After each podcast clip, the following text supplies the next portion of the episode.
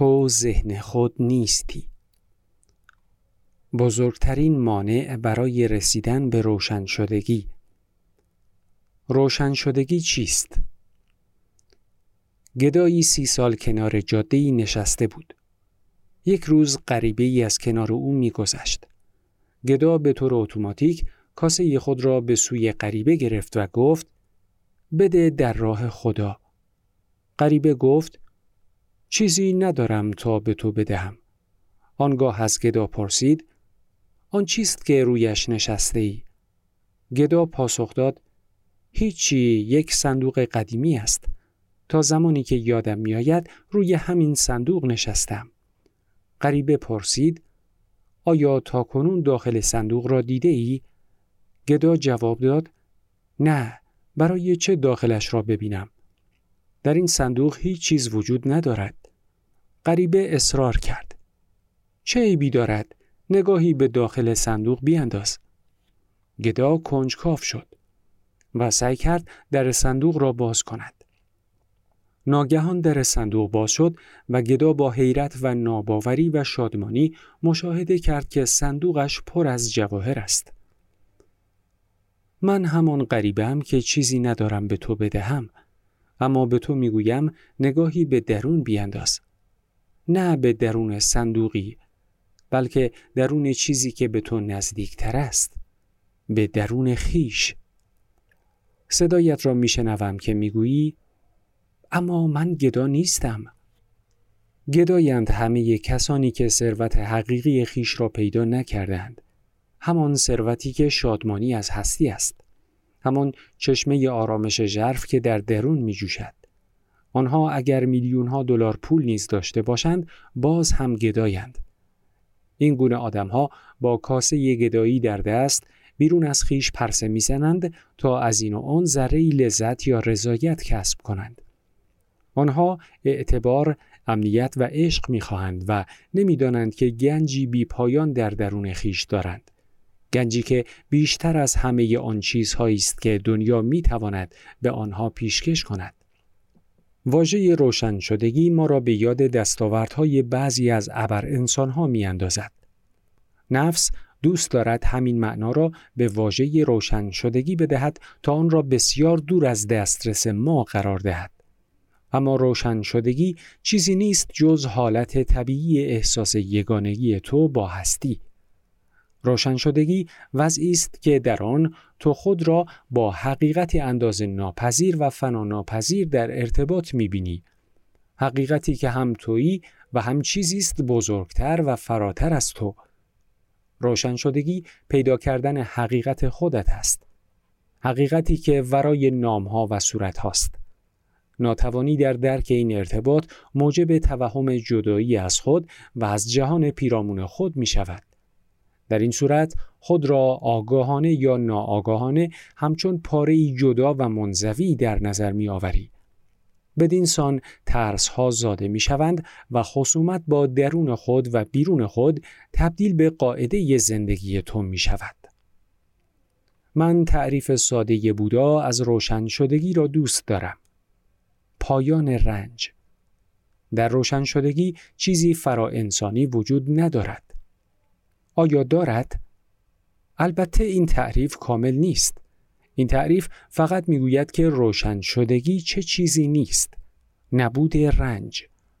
بودا درباره روشن شدگی سکوت می کند و سکوت او بدین معناست که تو خود باید معنای آن را تجربه کنی.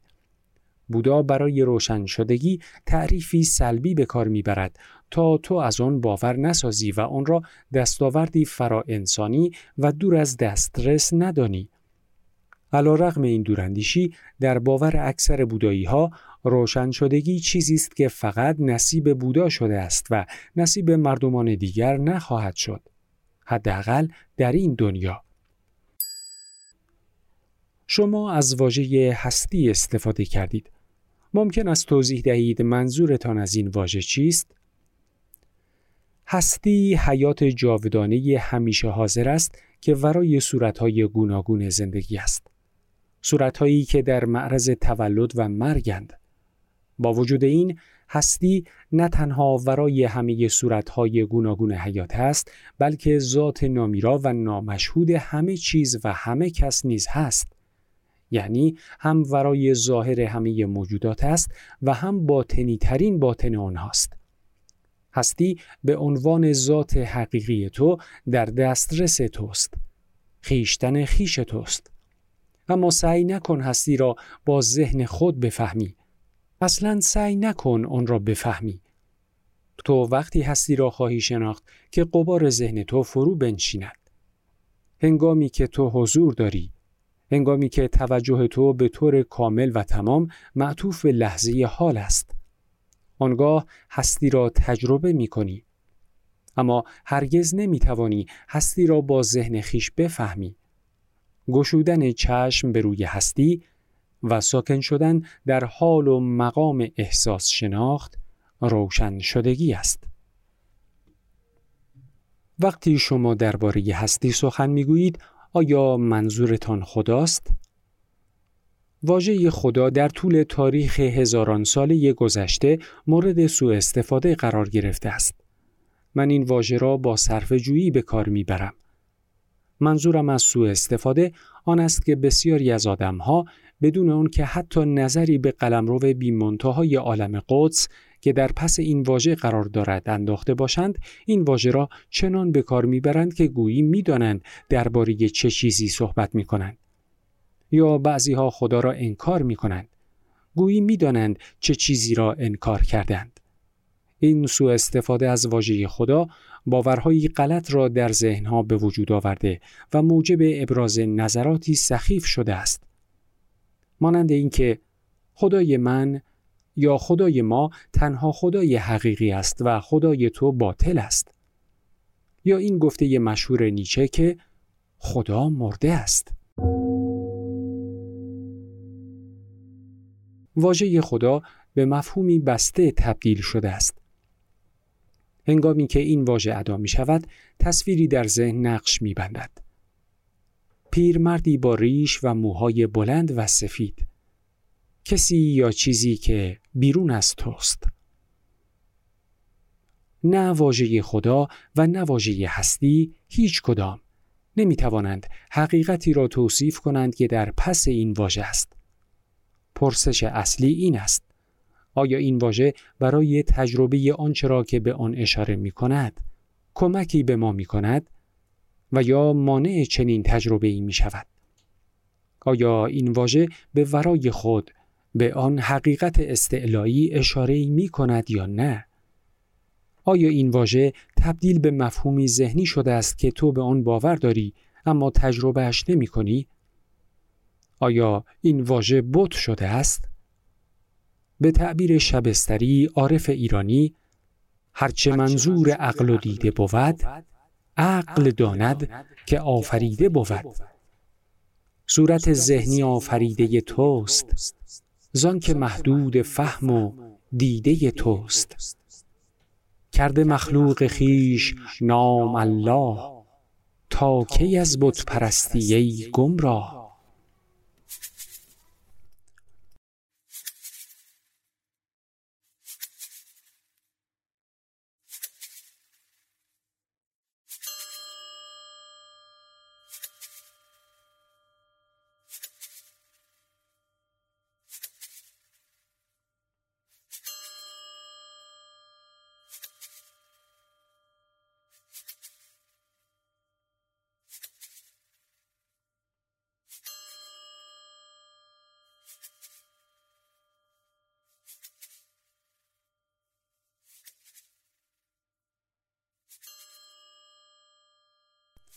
واژه هستی چیزی را وصف نمی کند. البته واژه خدا چنین نیست. هستی مفهومی گشوده است. واژه هستی آن بی منتهای نامشهود را در مفهومی محدود و بطواره جای نمی دهد. هرگز نمی توانیم صورتی ذهنی از هستی داشته باشیم. هیچ کس نمی تواند هستی را در انحصار خود درآورد. هستی ذات توست. تو بدون واسطه با هستی خود در تماس هستی. هستی تو حضور توست.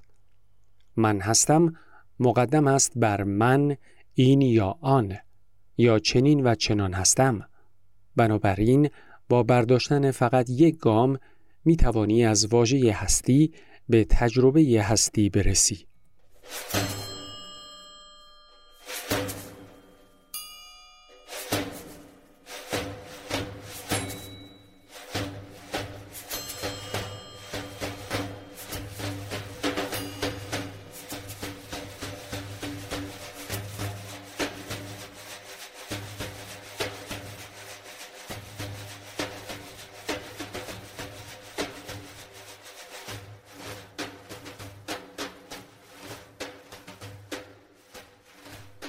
بزرگترین مانع تجربه این حقیقت کدام است؟ بزرگترین مانع برای تجربه این حقیقت یکی پنداشتن خود و ذهن است. این خطا موجب گریزناپذیری فکر می شود. ناتوانی در توقف فکر بزرگترین مصیبت است. اما ما متوجه این نکته نمی شویم. زیرا تقریبا همه از آن رنج می‌برند و این رنج عادی شده است. هیاهوی بیوقفه ذهن مانع پیدا کردن قلمرو ساکت درون می شود. قلمروی که از هستی جدا نیست. هیاهوی ذهن همچنین خود ذهنی و دروغین می آفریند و همین خود ذهنی است که سایه از ترس و رنج را بر زندگی ما می افکند. این موضوع را به طور جزیتر مورد بحث و بررسی قرار خواهیم داد. دکارت فیلسوف عقیده داشت که بنیادی ترین حقیقت را یافته است. اینکه من می اندیشم پس هستم. او در واقع اساسی ترین خطا را به زبان آورده بود. مساوی پنداشتن فکر و هستی و یکی پنداشتن خود با فکر. کسی که به فکر معتاد است که البته همه به آن معتادند در حالتی از جدایی در دنیای پیچیده در مشکلات و درگیری زندگی می کند. دنیایی که تک پاره شدنهای روزافزون ذهن را منعکس می کند. روشن شدگی حالتی است از وحدت، یگانگی و در نتیجه آرامش ژرف. یگانگی با زندگی که در همه صورتها ظهور کرده است. یگانگی با جهان، یگانگی با خیشتن خیش و حیات ناپیدا. یگانگی با خدا. روشن شدگی فقط پایان گرفتن رنج ها و درگیری های مدام درونی و بیرونی نیست بلکه پایان سلطه وحشتناک فکر بیوقفه نیز هست. آه چه رهایی با شکوهی! یکی دانستن خود و ذهن طوفانی پرگرد و غبار از مفاهیم برچسبها تصورات واژه ها قضاوت ها و تعریف ها می آفریند که چراغ همه رابطه های حقیقی را خاموش می کند. یکی دانستن خود و ذهن هجابی است که تو را از تو دور می کند. تو را از آدم های دیگر دور می کند. تو را از طبیعت دور می کند. تو را از خدا دور می کند. همین هجاب تیره فکری است که توهم جدایی می آفریند. توهم اینکه تو هستی و یک دیگری کاملا جدا از تو نیز هست. آنگاه این نکته اساسی را فراموش می کنی که زیر سطح زواهر همه چیزها و صورتهای جدا از هم تو با همه چیز و همه کس وحدت داری. منظورم از فراموش کردن آن است که دیگر واقعیت این وحدت بدیهی را احساس نمی کنی. ممکن است باور کنی که چنین وحدتی وجود دارد. اما نمی توانی این وحدت را بشناسی یا تجربه کنی. آری، باور تسکین دهنده است، اما تجربه خود توست که رهایی می بخشد. فکر به بیماری تبدیل شده است. بیماری زمانی اتفاق می افتد که چیزهایی در بدن از حالت تعادل خارج می شوند. برای مثال جدایی سلول های بدن و تکثیرشان هیچ اشکالی ندارد. اما وقتی این اتفاق بی ارتباط با کل اندام رخ می دهد، سلول ها به شدت افزایش می و ما دچار سرطان می شویم. ذهن اگر از آن درست استفاده شود، ابزاری است عالی و مفید. اما اگر از این ابزار استفاده درستی نشود، ویرانگر می شود. به عبارت دقیق تر، نه اینکه تو از ذهن استفاده ای نابجا می کنی بلکه اساساً از ذهن خود هیچ استفاده ای نمی کنی. این ذهن است که تو را در دست خود می گیرد و از تو استفاده می کند. بیماری همین است. تو باور کرده ای که عین ذهن خود هستی. این باور توهمی بیش نیست. ابزار بر تو چیره شده است. من کاملا موافق نیستم. درست است که ذهن من نیز مانند ذهن بسیاری از آدمها پر است از فکرهای بی هدف. اما من هنوز می توانم از ذهنم استفاده کنم و با استفاده از ذهن خود به چیزهایی برسم یا کارهایی را انجام دهم. فقط به این دلیل که می توانی جدول روزنامه ها را حل کنی یا بمب اتمی بسازی نتیجه نگیر که بر ذهن خود تسلط داری و تویی که آن را به کار می گیری. همانطور که سگ دوست دارد دندان خود را در استخوان فرو کند، ذهن نیز دوست دارد دندان خود را در مسئله ها فرو کند. به همین دلیل است که ذهن جدول حل می کند و بمب اتمی می سازد. تو هیچ علاقه به این چیزها نداری. بگذار از تو بپرسم. آیا می توانی هر وقت که خواستی از ذهن خود رها شوی؟ آیا کلید خاموش ذهن را پیدا کرده ای؟ منظورتان این است که ذهن را به طور کل کنار بگذارم؟ نه نمی توانم. شاید برای یکی دو لحظه بتوانم این کار را انجام بدم. پس بنابراین ذهن است که تو را به کار گرفته است.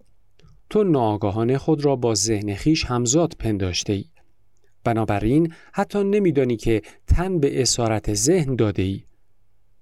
مثل این است که جن زده شده باشی و خودت خبر نداشته باشی. تو این وضعیت جنزدگی را عین خودت میپنداری.